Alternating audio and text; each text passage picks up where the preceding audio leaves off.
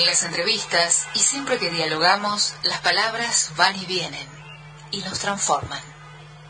Una palabra no dice nada.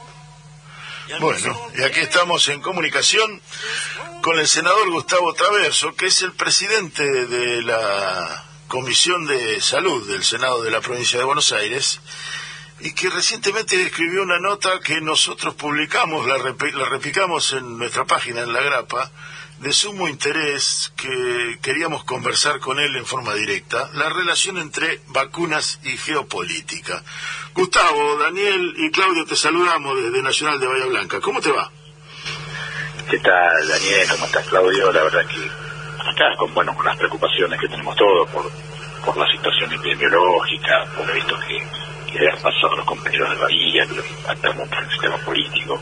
Preocupado, preocupado, pero trabajando y tratando de poner blanco sobre negro algunas cosas que eh, a veces a través de la desinformación se generan situaciones tensas en esto de que contra el COVID, ¿no? Como es el tema de las vacunas. Correctamente, el tema de las vacunas pasó a ser una especie de moneda de campo de cambio de presión sobre los países y de pretender separar los países o, por lo menos jugar como, como con política sobre los países. En tu nota es una, nos presentás un, un, un, juego de contrastes e imaginás hipotéticamente la pandemia en los 90 con la hegemonía absoluta de eh, Estados Unidos en el mundo y qué hubiese pasado. ¿Cómo imaginarías ese espacio? Bueno, nosotros lo que lo que hacemos es en el concepto del multilateralismo, eh, o la necesidad de que en el mundo eh, no exista un pensamiento único y un pueblo de desarrollo mundial, como pasaba en los 90. Recordemos que nosotros veníamos después de la Guerra Fría con un mundo eh, que había dos grandes lugares que, que irradiaban hacia el resto del planeta su, su hegemonía, su pensamiento su forma de producir, que era la Unión Soviética eh, y los Estados Unidos, ¿no? Eh, eso después de la caída del muro se transforma en un mundo unipolar, de una hegemonía muy fuerte del consenso de Washington. Y estas ideas que, bueno, nosotros lo concebimos como neoliberalismo, ¿no? el fin de los estados, etcétera, etcétera. ¿Cómo me hubiese imaginado? Me hubiese imaginado con las multinacionales farmacéuticas americanas y algunas de la Unión Europea eh, trabajando, parándose muy fuerte sobre, sobre la producción de vacunas y, construyendo su hegemonía o su, su poder imperial, si lo poner en términos más de, nuestra, de nuestra época, eh, sobre nuestros países periféricos, ¿no? poniendo condiciones y poniendo determinadas eh, cláusulas o haciendo eh, poner su poder sobre países periféricos como la Argentina. Y eso, la verdad que eh, hoy está mucho más mitigado porque hay un mundo más eh, multipolar, donde hay otras potencias, donde hay otros desarrollos científicos, tecnológicos el mundo que mitigan esta, esta, esta hipotética situación que hoy nos hablando de. Y ahora, eh, en esa realidad, lo que la nueva realidad, la, la que estamos viendo ahora, en esa multipolar, lo que vemos dos grandes jugadores en el área de en el formato de la distribución y de la aproximación de los pueblos a las vacunas han sido China y Rusia que hicieron un juego opuesto totalmente diferente al que ha hecho Estados Unidos. No sin duda. Yo agregaría la India. La India está perfecto. La India es un, enorme productor de vacunas un gran productor de vacunas. El problema que tiene además de, de producir vacunas es uno de los grandes focos de, de contagio de COVID por lo tanto tan más eh, enfocado a su mercado interno. Pero esos tres países han, eh, han puesto todo su dispositivo científico, tecnológico y su capacidad de producción al servicio de los países eh, emergentes, vamos a hablar entre comillas, para no hablar de países pobres, nosotros, Argentina y eh, ciertos países de Sudamérica, somos países periféricos, somos emergentes pero después hay una enorme cantidad de países que podemos eh, que son muy bajos como, como lo de, hay los de África y, y algunos lugares de Asia y otros de, Centroamérica y de Sudamérica. En los países sin esta posibilidad de quedamos fuera de toda, de toda chance de, de estar la vacuna aquí por favor Gustavo Claudio Angelini te saluda, buen día. Buen día Claudio. Eh, No, lo que te quería preguntar es cómo veías este, la, la intervención especialmente de los fondos comunes de inversión, es decir, entes que administran montos inimaginables de dinero y están interviniendo muy fuertemente en el mercado de medicamentos en general y en particular con las vacunas. Eh, ¿Vos cómo ves que eso ha, venido a modificar eh, globalmente el tema de la vacuna? Bueno, los fondos comunes de inversiones intervienen en todos los negocios de características estratégicas, ¿no? Están en la industria de armas, eh, hasta los recursos naturales, eh, bueno, medicamentos y, y vacunas son de de poderío estratégico, decirlo. La, la, industria farmacéutica sufrió una de refundación en la etapa de los 90, ¿no? Eh, de pasar a ser empresas de particulares, nombre y apellido, con cara visible, a pasar a ser compañías que su composición accionaria tiene que ver con esto, ¿no? con el mundo del financiero internacional. Yo parece que tengamos idea, hoy el laboratorio Pfizer, que es gigante farmacéutico del mundo, su composición accionaria, el paquete más grande lo tiene BlackRock, lo tiene Vanguard Group y lo tiene State State Corporation, que son de los fondos de inversión más importantes del mundo, y fundamentalmente con alguna mirada de penetración eh, con comunicación corriente, con, con, las dosis de vacuna, etcétera, de penetración en los países emergentes para hacer otros negocios, o sea que eh, los fondos comunes de inversiones son una gran realidad del mercado financiero, del capital y global, eh, y a veces diría eh, bastante peligroso. ¿Y, ¿Y, cómo jugó ahí entonces la Casa Blanca en, en, esta en esta puja que existente desde siempre entre Merck, Sharp, Andon y Johnson y Johnson, en el cual lo presentan como dice sido una sinergia, es decir, el laboratorio de del competidor eh, puesto a disposición de Johnson Johnson para producir la vacuna de, de, Johnson Johnson. Sí, ahí hay, con la información, lo nosotros hacemos un análisis, nosotros que decimos que hay una mirada de la pandemia en 2020 con Donald Trump y hay un cambio estratégico en la, mm. a partir del 20 de enero, creo que fue el 20 de enero que asumió eh, Joe Biden. Correcto eh, nosotros entendemos que Biden lo que hace es aplicar la norma de industria de guerra, donde dice eh, está todo bien, que cada uno desarrolle su propia patente, pero en este momento, en esta emergencia, ya tenemos tres, tres patentes eh, consolidadas, que es eh, Pfizer, BioNTech, eh, Moderna, un nuevo laboratorio, una, una potencia biotecnológica y de ingeniería genética de Estados Unidos, y la ya más consolidada Johnson Johnson, que es una fusión de la de. Y, y, y toma a las ONG, sobre todo aquellas industrias potentes en materia de producción de vacunas y, y productos tecnológicos como el Merck que es una, una, las principales del mundo, y mira, eh, que a pesar de tu desarrollo ya no, no, no, nos, no, no nos sirve ni una emergencia, eh, ponete a producir la vacuna de Johnson Johnson, que era la que mayor dificultad tenía para escalar. Y bueno, es una demostración de lo que es un Estado presente, una decisión estratégica de un Estado como Estados Unidos. Y no solo en, ese sentido, sino que prohibió la exportación de las vacunas para privilegios internos, más allá de la opinión de las multinacionales, ¿no? Porque las multinacionales querían vender a, a todo el mundo. Y, eso fue también una demostración de que cuando hay una decisión política de un Estado potente como el Estado de, Estados Unidos, eh, genera un ciclo no se tiene en el mercado. y también prohibió la, exportación de insumos, ¿eh? Claro. Que es un, dato no menor porque impacta a nosotros en Argentina. Eh, y, y allí, en, ese, en esa, bueno, ahí caímos con la AstraZeneca que se de, de producción conjunta México-Argentina con el suministro de Estados Unidos demoró la, terminación de la, de la preparación de las dosis. Sí, concretamente lo pisaron. Yo, acá hay una decisión estratégica de, Estados Unidos, de su corporaciones, pero también del Estado, de no permitir que, se consolide una victoria eh, científica, técnica, política de los gobiernos de en México. ¿no? O sea, los gobiernos, digo, acá un convenio con una empresa eh, británica, o como, como AstraZeneca, que como no por la universidad no solo desarrolla un producto de centralidad, sino que lo pone a disposición de, eh, de la vacunación en América Sur, que, que es una cosa importante. Y, y, México y Argentina podríamos decir que son la vanguardia progresista o independentista, como una mirada más, más eh, sudamericana o, latinoamericana de, de, todo el continente, me parece que es, no, no, estos muchachos no.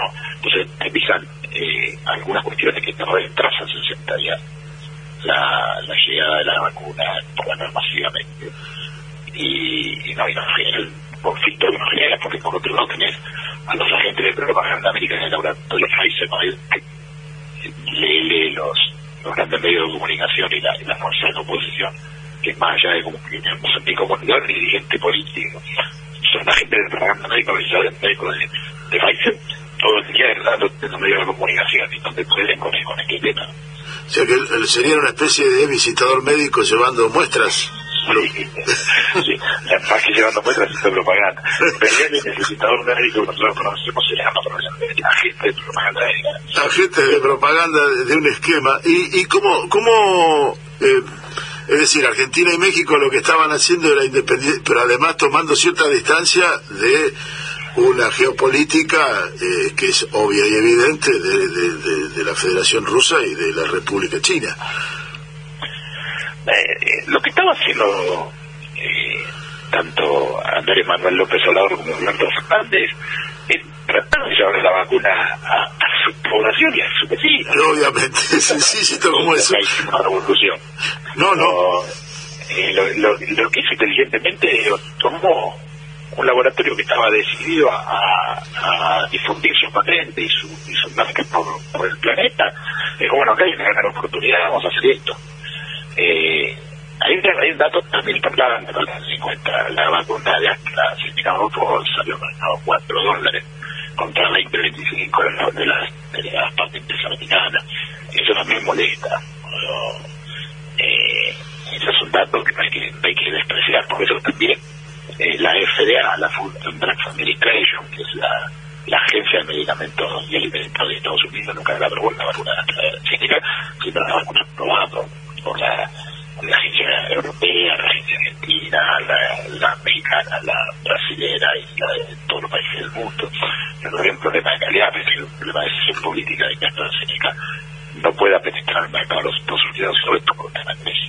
Eh, Gustavo, tengo una pregunta ya pensando en un plazo más largo, porque naturalmente con la urgencia que impone la pandemia, eh, todos los gobiernos del mundo necesitaron salir a comprar lo que había en el mercado, lo que más rápido se desarrolló.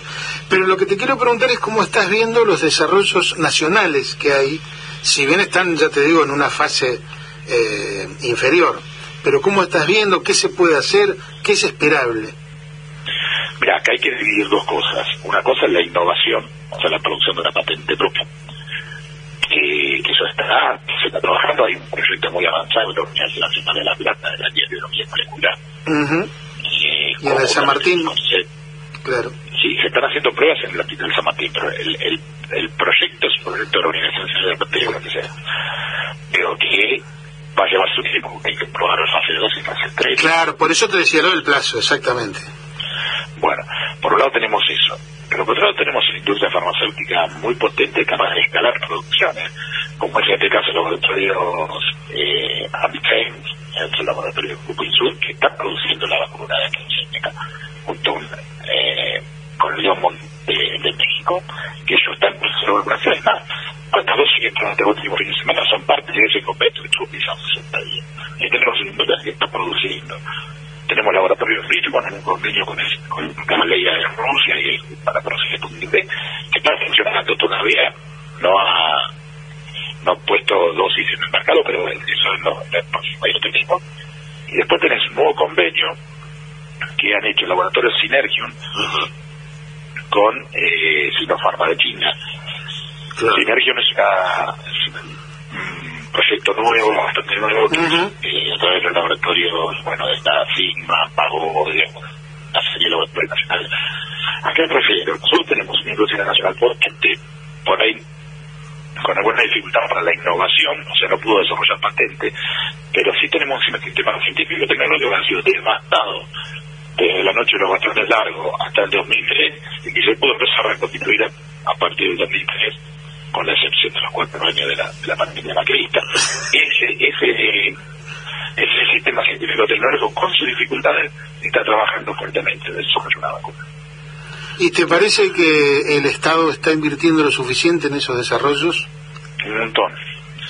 Hay un apoyo enorme, no solo a eso, a los test rápidos, al sobreequilibrismo, todos los proyectos de desarrollo que aparecieron de, respecto de, bueno, de pandemia COVID-19 y, y, desarrollo científico tecnológico tiene el apoyo del gobierno de la nación de la provincia. Eh, hay algo que no se produce con plata, que es la formación de los científicos. No, el conocimiento, el know-how, todo eso. Eso, son años. exacto. Esos son años. Una, una última, Gustavo. Eh, está nuestra ministra, creo que todavía está en La Habana, y si no está volviendo ahora desde La Habana, acaba de firmarse un convenio. ¿Qué perspectiva le ves a eso de la soberana y excelente. Tanto Abdala como Soberana 1 y Soberana 2 son tres patentes de las cuatro que tiene eh, Cuba, eh, que está probando de su población con, mucho éxito y sobre todo pediatría, que, todavía ahí estamos, el mundo tiene, tiene un agujero que no, no, no, ha desarrollado, por lo menos no las ha probado. Eh, la vacuna eh, en población pediátrica, salvo Pfizer, que ya autorizó hasta 12 años. Eh, y bueno, la verdad que es sorprendente, pero lo que conocemos del sistema científico cubano no nos sorprende que la planeta Cuba lo termina de sorprender porque eh, países como México, Brasil y, Argentina, hablando de Latinoamérica y de los lo más emergentes, los más desarrollados, todavía no tiene su propia vacuna y lo tiene Cuba. Quizás Cuba tenga dificultades para escalar una producción, ¿no? Porque, claro, es una cuestión de escala, claro. Es una cuestión de escala. Eh, y, y, ahí seguramente nosotros podemos, podemos ser complementarios con Cuba y, y producir grandes cantidades de dosis de vacuna. El compromiso de Cuba es que su producto está a disposición de los países pobres del mundo, ¿no? Es un dato que no es menor, que digamos, lo que conocemos es el sistema también de salud de Cuba. Nos tienen acostumbrados de ser un país extremadamente solidario en eso. que la verdad que lo vemos con, con satisfacción desde el punto de vista de un reconocimiento científico al, gobierno de Cuba, pero también con mucha expectativa de que a un, a un precio eh, relativamente barato podemos que puedan digamos eh, poner esa vacuna a disposición de los de los pueblos del, del, mundo. Y esto lo que hace es demostrar en definitiva que el, desarrollo tecnológico también es una cuestión de decisión política estratégica. No tenga duda. No tengo duda. Por eso digo en los 90 los chinos no sé si estaban en condiciones de hacer eh, vacunas. Hoy China es el principal país productor de vacunas del planeta. Y no sé si los rusos después de la caída de la Unión Soviética la reconversión a la federación no en esas condiciones. A mí me gusta hacer ese paralelismo con los 90. En los 90 estaba fuertemente Estados Unidos y algo de la Unión Europea.